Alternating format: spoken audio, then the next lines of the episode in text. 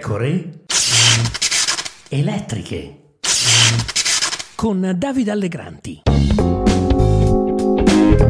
Quindi lo scopo della pena non è più quella, quella finalità afflittiva che tutti immaginano come un portato necessario della, della sanzione penale. Lo scopo della pena, come dice, come vuole la Costituzione, è quello di provare a riabilitare, a trasformare, a redimere in senso sociale il detenuto, perché tra 36 mesi ci ritroveremo tra di noi nella società eh, 21.000, 22.000 persone attualmente detenute. Io penso che lo sforzo che dobbiamo fare è quello di renderli migliori. Benvenuti, benvenuti, qui Davide Allegranti, nuova puntata delle pecore elettriche. La voce che avete appena ascoltato è quella di Giovanni Russo, dal gennaio di quest'anno capo del Dipartimento dell'Amministrazione Penitenziaria, nominato dal Ministro della Giustizia Carlo Nordio. Russo ha parlato al Salone della Giustizia e ha spiegato come vede il carcere degli anni 2020 in termini direi non scontati, ancorché pienamente coerenti con i principi della nostra celebrata Costituzione. L'articolo 27 della nostra nostra Costituzione dice appunto che le pene non possono consistere in trattamenti contrari al senso di umanità e devono tendere alla rieducazione del condannato. Beh, è impossibile che ci sia rieducazione senza reinserimento sociale. Se fuori dal carcere ti attendono solitudine e mancanza di lavoro, difficilmente ti sentirai nuovamente inserito nella società dei liberi.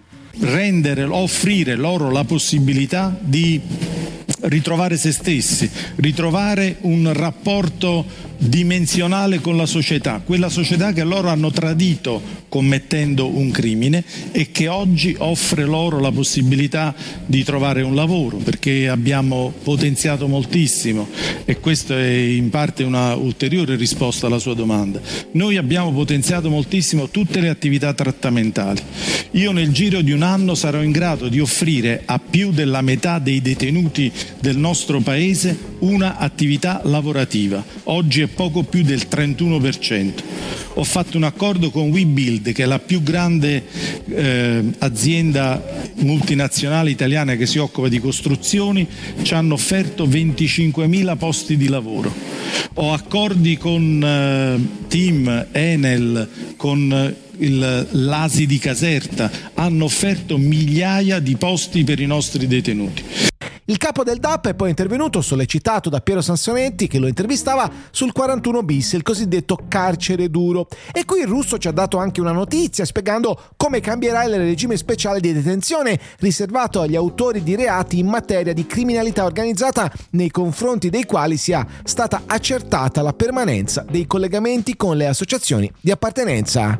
Noi dobbiamo eh, eradicare eh, questi settori della mafia più avveduta, quelli che hanno fatto scempio del nostro paese e nel corso degli anni hanno eh, sottratto la vita a troppi servitori dello Stato, a giornalisti, a sindacalisti, a gente comune. Per far questo dobbiamo isolarli non con un carcere duro. Le dico che stiamo rivedendo, proprio in quella chiave costituzionale che lei ha riconosciuto essere alla base del mio dire in relazione alla domanda precedente, stiamo rivedendo la circolare che regola il 41 bis. Sarà un 41 bis costituzionalmente ineccepibile. Sarà eliminato qualunque ipotesi di trattamento in qualche modo vessatorio. Non ci sarà nessuna differenza con gli altri detenuti se non tutte quelle differenze che impediscano nella maniera più assoluta che questi criminali speciali possano continuare a svolgere questa attività dannosa per la società intera. Quindi il 41 bis per il momento rimarrà, sarà un nuovo 41 bis, è già passato al vaglio delle eh, corti di giustizia nazionali e internazionali, quello attuale. Quello nuovo stato, sarà fatto sulla base di audizioni che in una vocazione molto dire, avanzata, mi permetto di dire, abbiamo inteso assumere. Insomma, il 41 bis sarà rigoroso come è stato fin qui, ma costituzionalmente corretto e non mi sembra poco. Poi vedremo come il capo del DAP proseguirà nel suo lavoro tutt'altro che semplice. La realtà quotidiana del carcere è fatta non solo di limitazioni alla libertà personale. In carcere è difficile anche curarsi, come racconta bene un appello ai medici rivolto dai detenuti di Rebibbia pubblicato ieri da Antigone. Il carcere risente, come tutto il resto, dei tagli e delle difficoltà del Servizio Sanitario Nazionale. C'è però una differenza. Per chi è recluso non c'è la possibilità di affidarsi a visite specialistiche private, nemmeno se si ha la possibilità economica di farlo. Le attese così si fanno lunghe e in più, spiega Antigone, non in tutte le carceri l'assistenza medica o infermieristica è fornita per tutte e 24 le ore della giornata. Spesso, al fianco dei medici di medicina generale, mancano gli specialisti o la loro presenza è prevista solamente per poche ore, un tema che ha bisogno di essere rimesso al centro dell'agenda, dice Antigone rendendo pubblica la lettera dei detenuti di Rebibbia.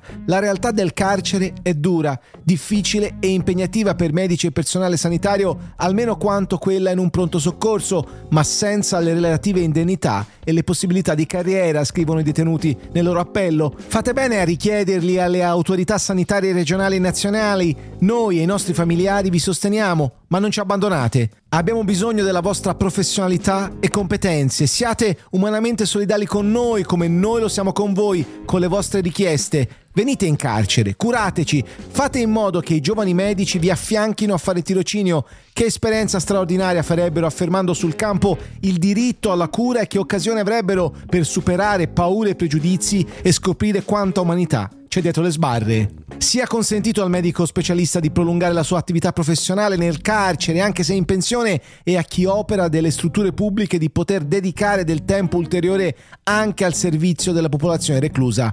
Contiamo sulla vostra sensibilità, siamo solidali con le vostre giuste richieste. Con questo appello ci rivolgiamo all'impegno etico e professionale di ogni medico a curare chi ne ha bisogno, in particolare i più fragili, e questo ha un valore sociale impagabile. Sappiatelo, voi nei penitenziari rappresentate un fondamentale presidio autonomo di umanità, scrivono ancora i detenuti di Rebibbia. Ciao, a domani!